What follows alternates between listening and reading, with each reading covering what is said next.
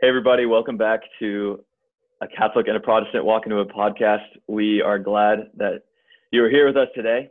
And my name is Ben. And uh, my name is Dante. Um, and today we have on the podcast a, a very special guest. Um, she is live from an RV, which is amazing. Um, her name is, is Maddie Pines. Uh, she is a, a, a Butler student um, she's a Center for Faith and Vocation scholar and the new vice president of, of Butler Hillel. So we are we're honored to to have her on the podcast. And with that being said, I will let her say a little bit more about herself, uh, and then we'll we'll kind of dive right in. So Maddie, take it away.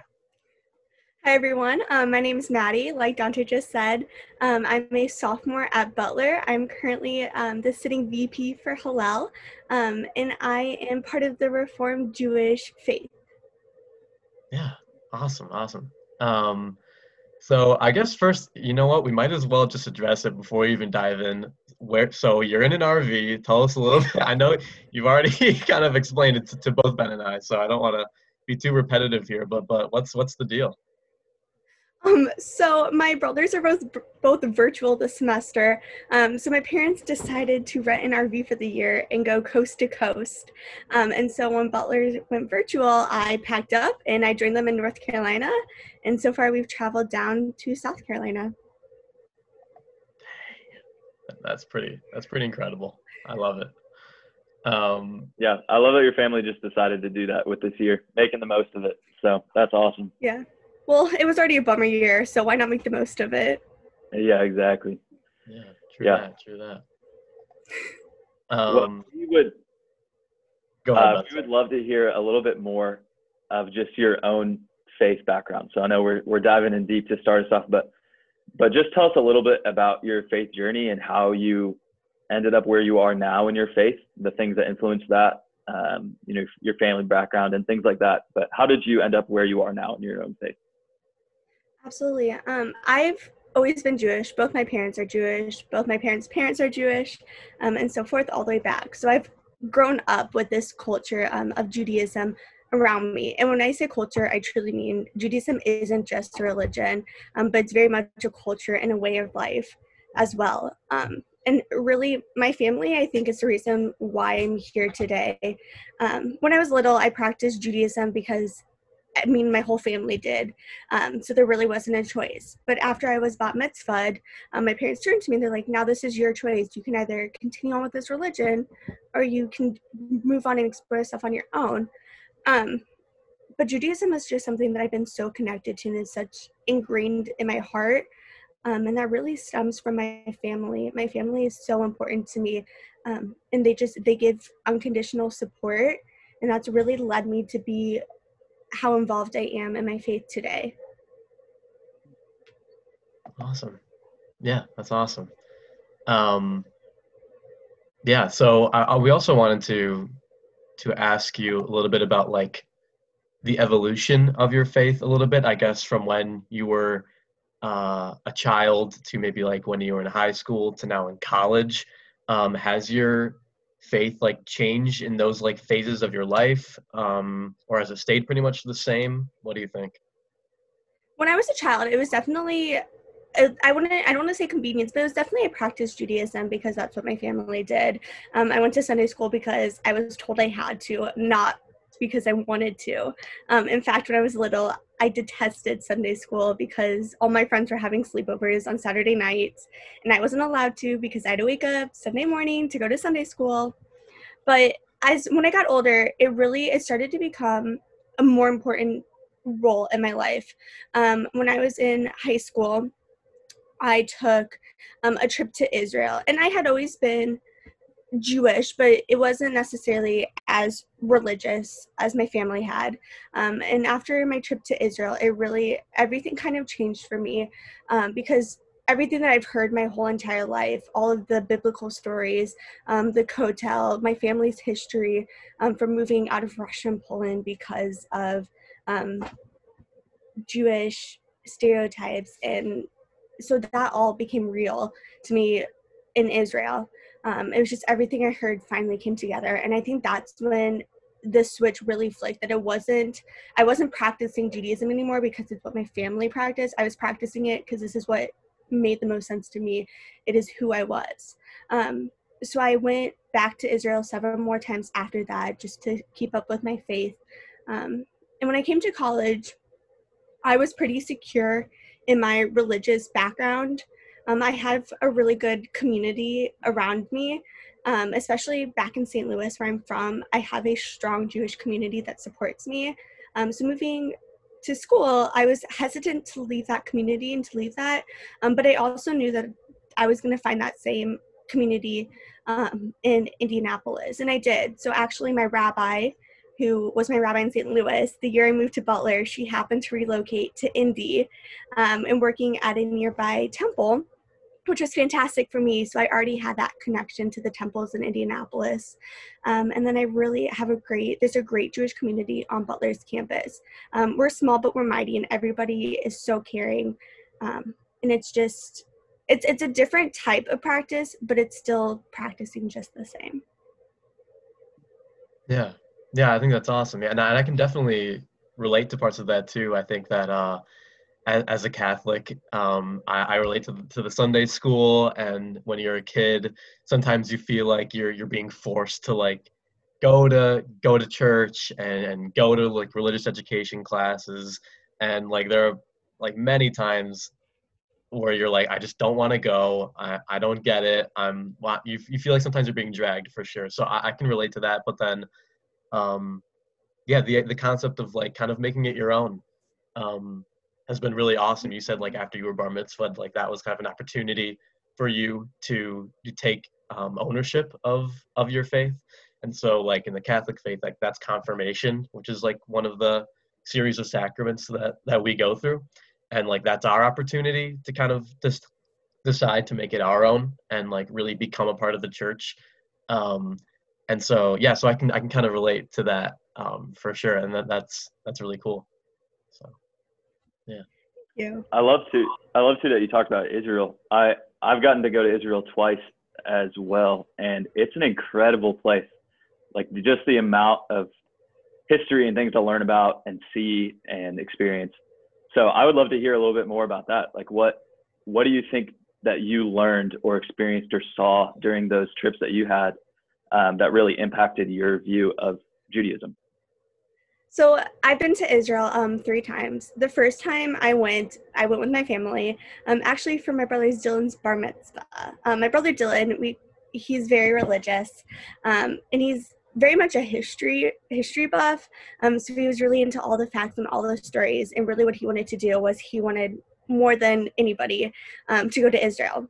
And so my parents said, "Okay, if you want to go for your bar mitzvah, like fine, we'll support that." So he was really the one that kind of pushed that first trip.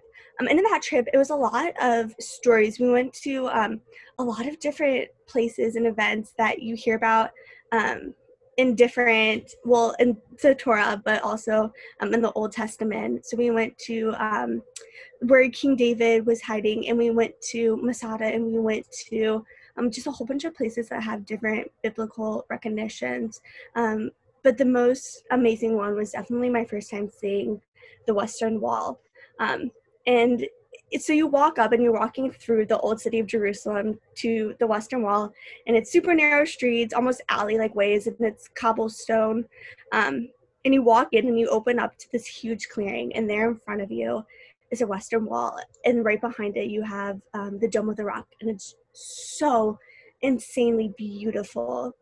And you see everybody there praying and people are sobbing. And it's just it's so overcoming because that was the moment for me that was like it was breathtaking. And i don't think i've ever felt that way in my faith that i don't think i've ever been closer to god than right in that moment when i was seeing the history when i was seeing thousands of jews saying they're praying. Um, and I mean, in America, there's not a huge Jewish population. Um, in fact, I've been told by lots of people, especially on Butler's campus, that I'm one of the first Jews they've met.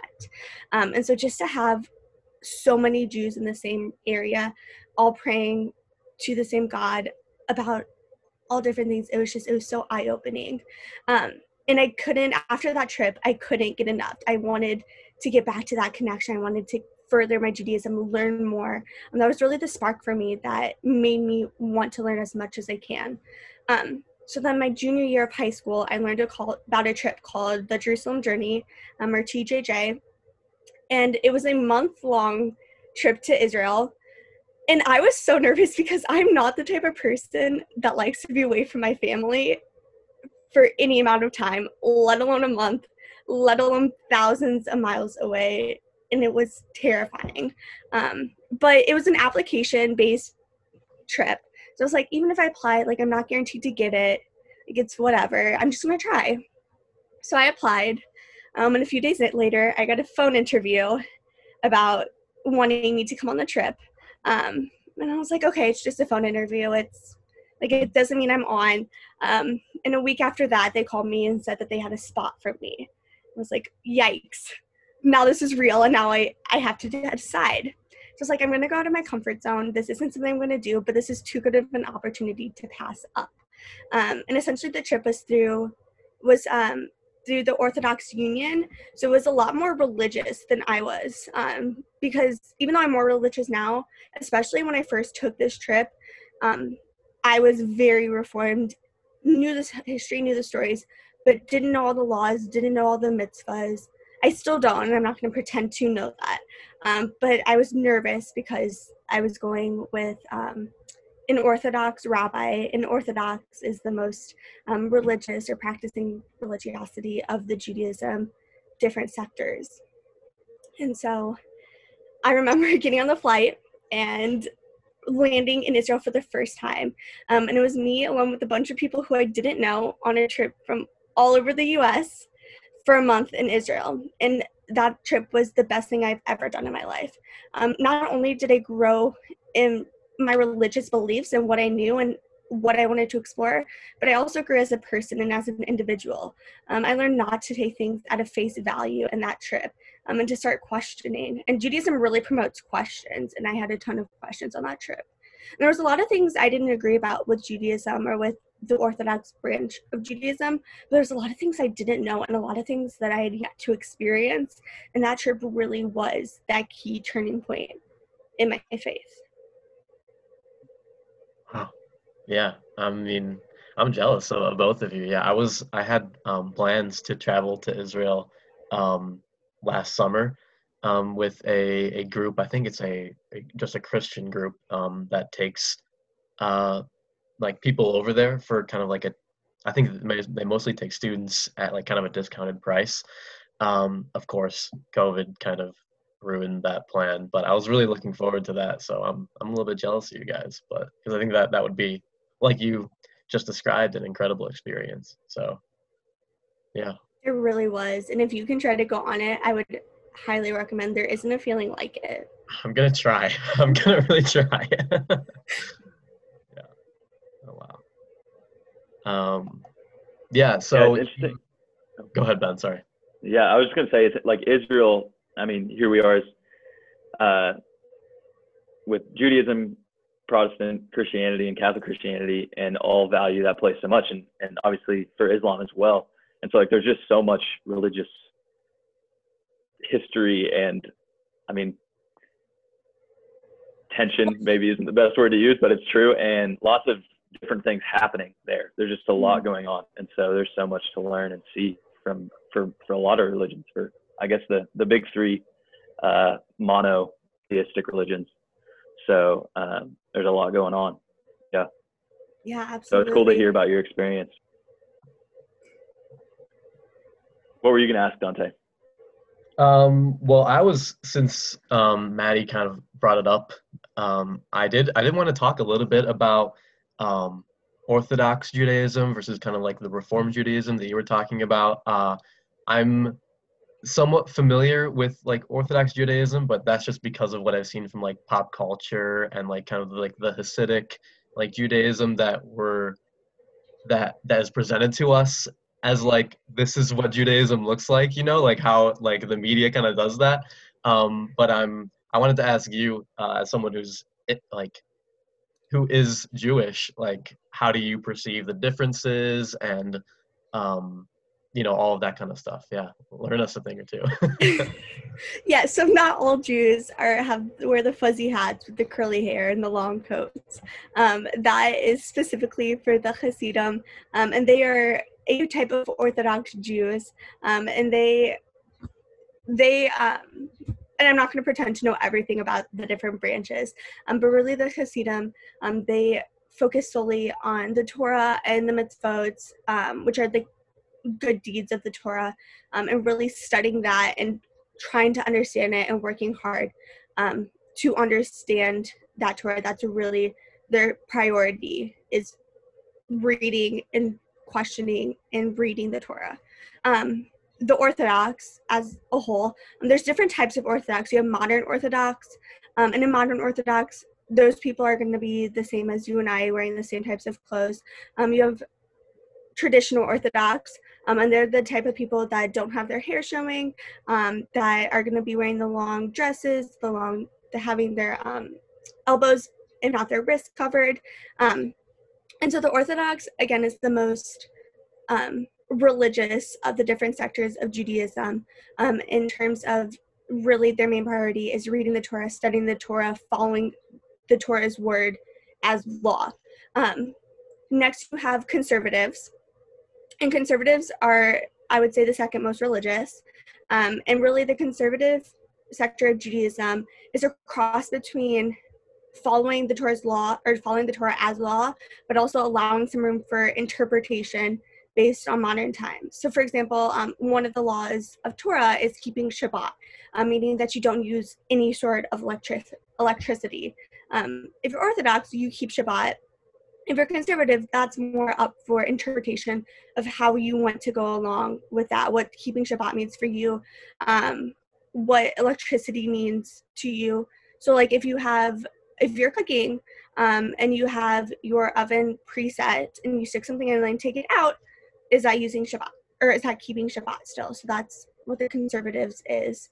Um, whereas reform, which is what I am, is you follow the Torah, but it's the laws are up for interpretation based on what's happening in based what's happening in the world. Um, so, for example, really people used to keep Shabbat because it was supposed to be um, a time of rest. God rests on Shabbat, so that's why you keep Shabbat. Um, but resting looks different for us now than it did way long ago. So for me, when we keep Shabbat, um, Shabbat for me is the time to spend with family. That's how I get my rest. That is my um, time to rejuvenate. So that's what Shabbat looks like for me. Whereas the Orthodox Shabbat looks very different. You don't use electricity. Um, you don't no TV, no lights. So it's a different type. It's all Judaism, but it's how closely you follow the Torah's word.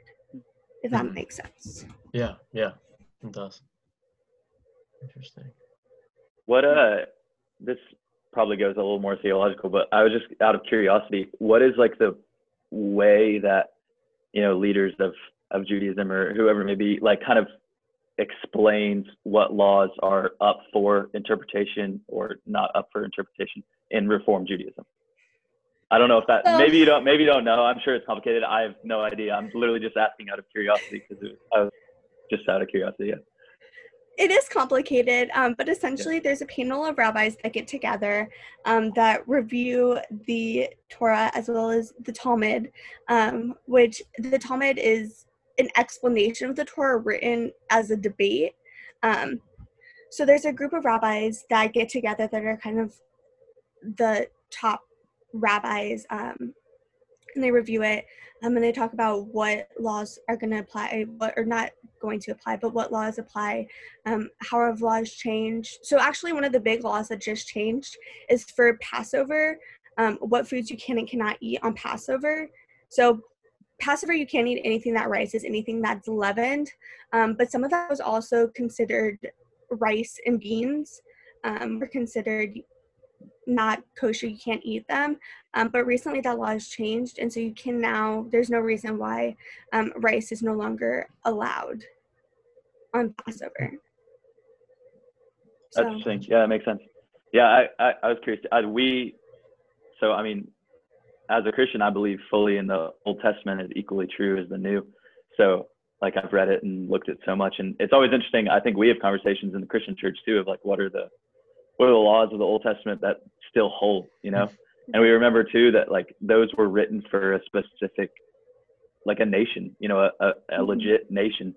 And so some of them don't apply because they're for a actual country, and you know that country is different now. So it, it depends on things like that. So it's it's interesting to think about for sure. Yeah, so that's cool to hear. Yeah, yeah, and and something else that I want to bring up that, that you had mentioned as well, and a, a, question that we really like to ask on the podcast is um, first, like, what is the thing that you appreciate the most about your faith? Like, what is the thing that that makes you want to continue to to own it and to be a part of it? Um, and then, so answer that, and then secondly, like, what is the thing that, like you mentioned, like that you question the most about your faith, or that you have trouble? Maybe kind of like reconciling yourself with about your faith. Um, so both of those. Yeah absolutely. Um, i definitely think i i mean my faith is fantastic but it's the culture and the people around it that make it that way. Um, wherever you go there's always a joke um, within the jewish community that wherever you go there's always someone jewish. Um, and no matter who that person is, you automatically have a connection with them. Um, and so when I first came to Butler, I moved here from St. Louis. I knew literally no one. Um, and like I said earlier, I wasn't a huge fan of leaving home. So the fact that I was four and a half hours away, on top of the fact that I knew no one, was a really scary process. Um, so my first day alone on campus, I called my dad and I was like, Dad, I don't know what to do. I don't know where to go. I don't know anybody. And I was like, Oh, go check out Hillel. I was like, yeah, go check out Hillel, um, because it's really even if you don't know somebody, if you have if they're Jewish, then you have that connection and you can bond over that. Um, and so I think that that's a fantastic part, and it's really the support that the Jewish community gives out to each other is something that's fantastic. I mean, especially because there's not that many Jews, especially in the U.S., but just in the world in general. Um, it's less than two percent so it's having that connection with somebody and really bonding and it's i mean it's fantastic. Um, i will say though there are some things that i grapple with in judaism.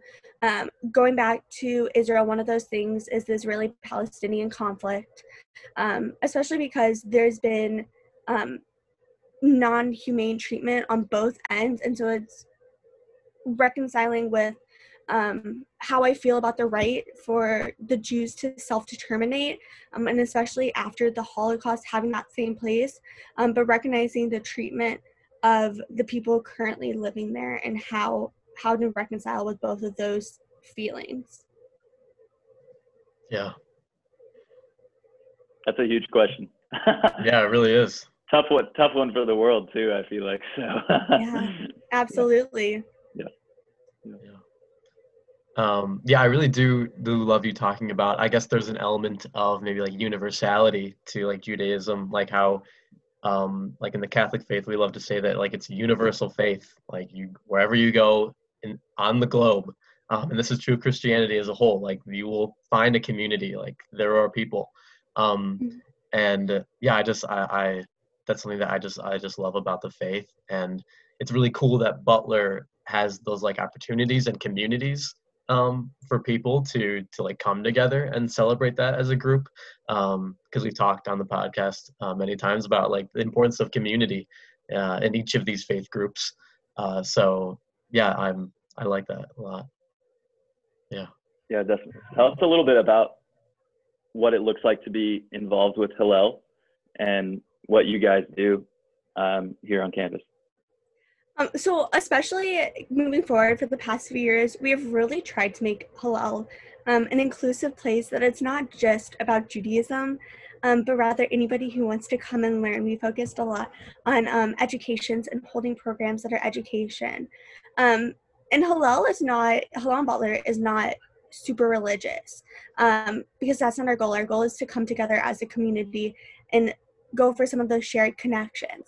Um, and so once a month we have Shabbat, and everybody is welcome to Shabbat. Um, and we do our service, and then we have a dinner.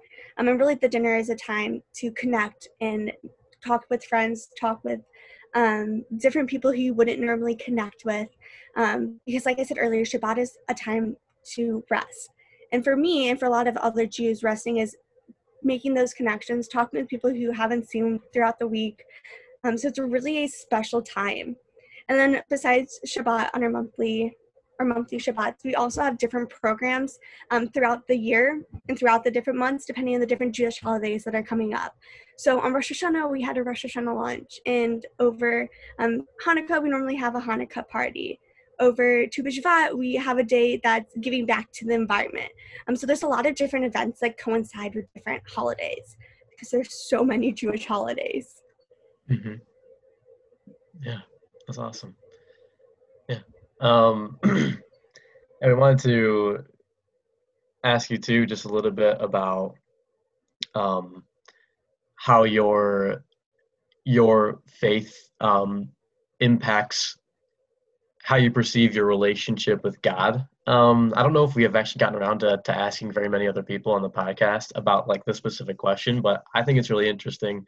Um, so yeah, tell us a little bit about like what is your relationship with God like? What does that look like, and how does um, Judaism impact that?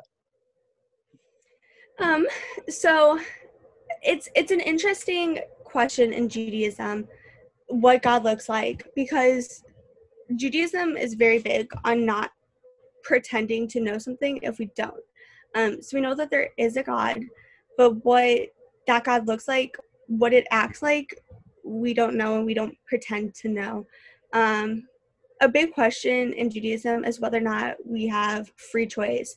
If there's a book, and from the moment we're born, if God opens up the book and this is how our life's going to be, or if within that we have room to make decisions um, to really determine our own path in our own life. And personally, I believe that we have free choice. I believe that there are some things that are set in stone, um, but that each of us have our ability to make those choices for ourselves. With that said, though, I will say my connection with God hasn't always been a strong one, um, especially when I was younger and wasn't super religious. Um, I thought there was a God. There might have been a God, but I mean, it was. I really didn't have a connection to it. Um, and even now, there's some things that I are happening in our community that make me question if there is a God. Why why are we letting these things happen again?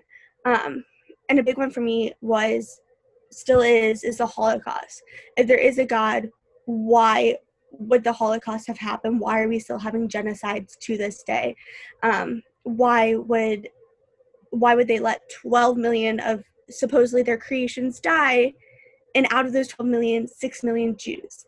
Um, so there's a lot of things I grapple with in the concept of God, um, but I like to believe that there's a higher being out there um, that is looking over us and making sure that the world is going to turn out to be a place that is worth living in.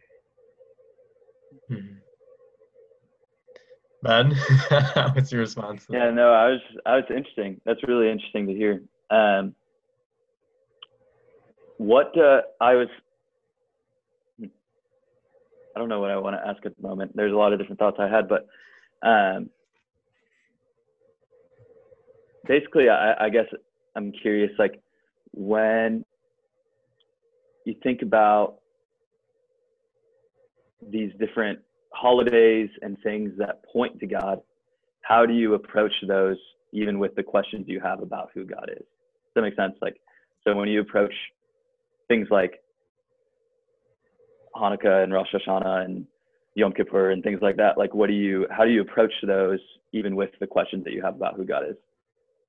Yeah, so I will say on a holiday, I definitely feel closer um, and especially on the two high holy days of the year, so Rosh Hashanah and Yom Kippur, um, it's really, I mean, I, I still have questions on why things happen, um, but with the connections that I have in people in the culture and my family, it's hard not to think that there's a God out there because um, I see whatever being it is in my community when we go to um, temple to pray during Rosh Hashanah, we go and we repent on Yom Kippur.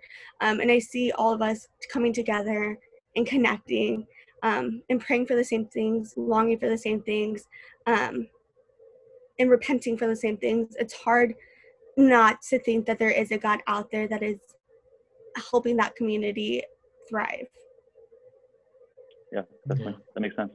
Yeah, yeah, and I also I wanted to ask you too about. I mean, you you you bring up um, the the Holocaust, and I, I I get the sense that within the Jewish community there is this sense of like generational trauma almost, where um, even though like you might be like far removed from from like the Holocaust or other like examples of, of Jewish persecution in the past, like you still feel kind of like the effects of it. So correct me if I'm wrong, but like is that true? And like is that true just within the community?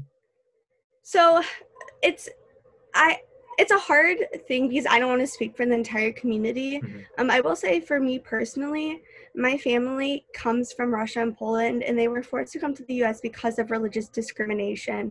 I mean, that's why we're there. It's it was not a safe environment. Um, my dad's side of the family comes from the Dominican Republic, and same things. Because they were Jewish, they were forced to flee. So it's always, and I mean, that wasn't that long ago. That was less than 100 years ago that my family was forced to come here. Um, and so it's always a thought that when, if if this is going to happen, when is it going to happen? When or is the world finally going to have enough um, of the Jews? And unfortunately, we see that um, happening in microaggressions in our current society. There's been a lot of anti-Semitism happening.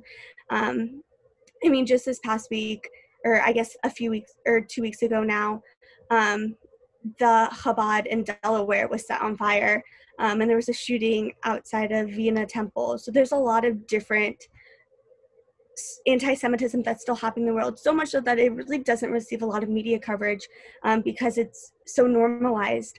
Um, we were looking at a report, um, and I don't know if it was from. I want to say it's from the ADL, um, but that might be wrong. Um, but the Jews face 60% of the world's religious discrimination, um, followed marginally by um, by the Islam community that faces 14%. So there's a lot of religious discrimination that's happening within within the world for Jews, um, and so I wouldn't say that it's necessarily trauma from the Holocaust that we're still experiencing, um, but there's still aggression and microaggression and physical acts of aggression um, that are happening in our world. Yeah. Yeah. Yeah, the Jewish people have had an, in, in interesting is an understatement, but place in history in terms of, I mean, the Holocaust is obviously the big example, but even things that you're saying about from today and these days. And uh, yeah, I think we're naive if we avoid that or say that that's not true. And so even with that statistic you're sharing, I appreciate you sharing that. So yeah, I know I, I got to I got to go to Auschwitz um, once during high school, and one of the most moving places and horrible places to be at. Um, but even to to see something like that is kind of changes your mindset a lot, and mm-hmm. um, and definitely makes you aware of a lot of you know evil that happens in the world from from one group of people to another. So um, yeah thank you for sharing about that. Of course. Well and within the jewish community we have a mindset that we are resilient um, because even back in biblical times um, we were forced into exile um, for the greeks and then the romans. And so this is not something that's been uncommon to the jewish faith is this idea of exile um, but every time we've managed to rebuild our community and to go back, um, despite all of these horrific things that have happened. Yeah, I was gonna say, like, do you think that that's also affected, um, like, your personality and like the way, like, the person that you are? Do you think that that that's impacted you and like your values? I think, I think that it's definitely made me more resilient. Um, and articulate. I I have to stand up for myself because there isn't somebody there who will stand up for me. Um, so actually, so when we were in when I was in middle school, um, we read a book and it was um, a reference to the Holocaust and it was a children's book, and it was some it was like first they came for the rabbits but i was not a rabbit so i didn't say anything. Then they came for the turtles and i was not a turtle for i didn't say anything. Um, and then they came for me and there was nobody left to say anything for me. Um, and that really that book has stuck with me um, because unfortunately while there are a lot of advocates um, you don't hear a lot about the, all the anti-semitism that's happening because unless you're jewish people don't stand up for the Jewish. And so it's had, I've had to have this mindset where not everything, but especially when it comes to Judaism, that if something isn't right or something's bothering me, then I have to stand up for it because nobody's going to do that for me. Hmm. Yeah. Wow. Hmm. Yeah, I, I wanted to to ask you too a little bit about. I don't know if this is even necessarily related, um, but your you being a CFV scholar um, at Butler, um, has that what kind of impact has that made on you and like your college experience? How has it been? So I am definitely the person that believes ignorance is not a defense, um, and it should never be a defense. So I try to learn as much as I possibly can um, about things that don't that don't apply to me just because nobody should ever be in the position where something ignorant comes out because they didn't know. That should never be defense. Um, and so the CFV and being a CFV scholar has really given me the platform to learn. And I love that. I've encountered faiths that I haven't encountered before. Um, and it's really, it's, it's a place where you can ask questions and people aren't there to judge.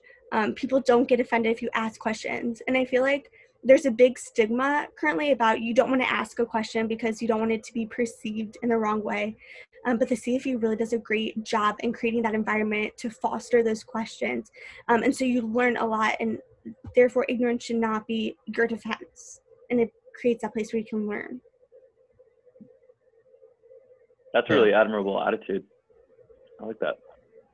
Thank you. Yeah, yeah, and I think that that Ben and I can say the same. That we've we've definitely um, and it, it definitely pushes you out of your out of your comfort zone a little bit. And uh and yeah and gives you the opportunity to learn a lot about um people outside of your community um people that might that maybe you perceive to be so different from you um and realizing that maybe you're not so different um which is which is great and i think it's something that the world needs. Um and so yeah i think that that's also been been helpful uh, for me at least for sure.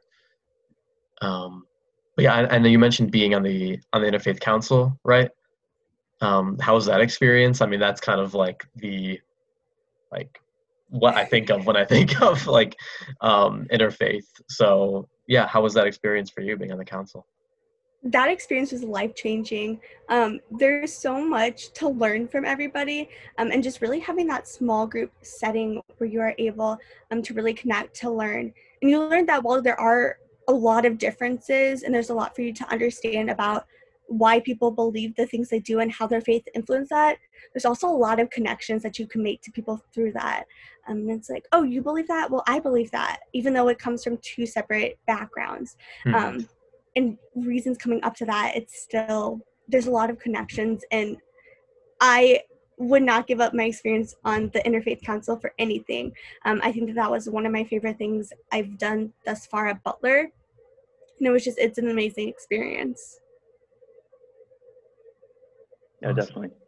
Uh, kind of as a as a wrap up question, I was just thinking it, it's kind of a three parter, but um, centered around the idea of hope. So basically, what do you personally hope for to grow in your own faith or as you think about the future in your own faith? What do you what do you hope for personally?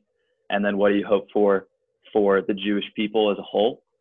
And then what do you hope for for other people to understand or learn about judaism? So does that make sense? Yeah i think that my hopes are all connected. Um, yeah. what i hope for moving forward um, is that people will take the time to learn a little bit more about Judaism um, because even though we're less than 2% of the population, it's a really vibrant community and it's a really special connection that you can make.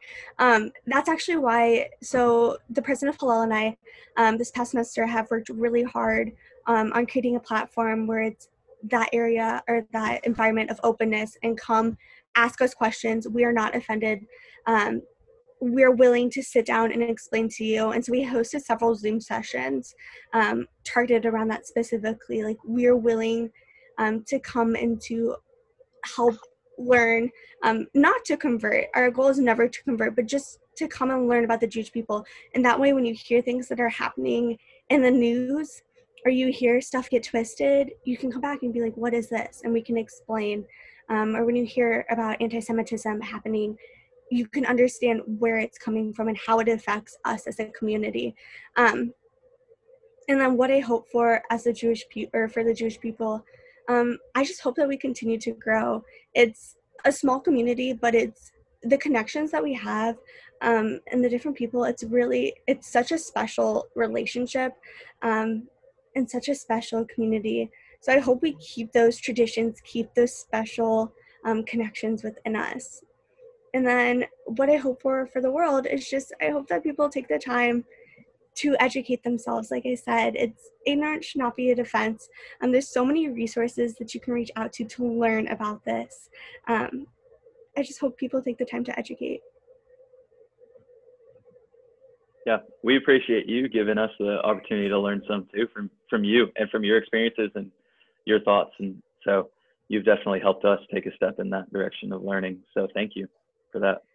Well, thank you guys so much for having me on your podcast. I really appreciate it, and I'm honored to be here. yeah, of course. Um, yeah, again, just like thank you for for your time. Uh, have fun on the rest of your your road trip there. That that seems like a blast. Um, so yeah, have have a good time with all that as well. Thank you. Thank you guys so much. Yeah, of course.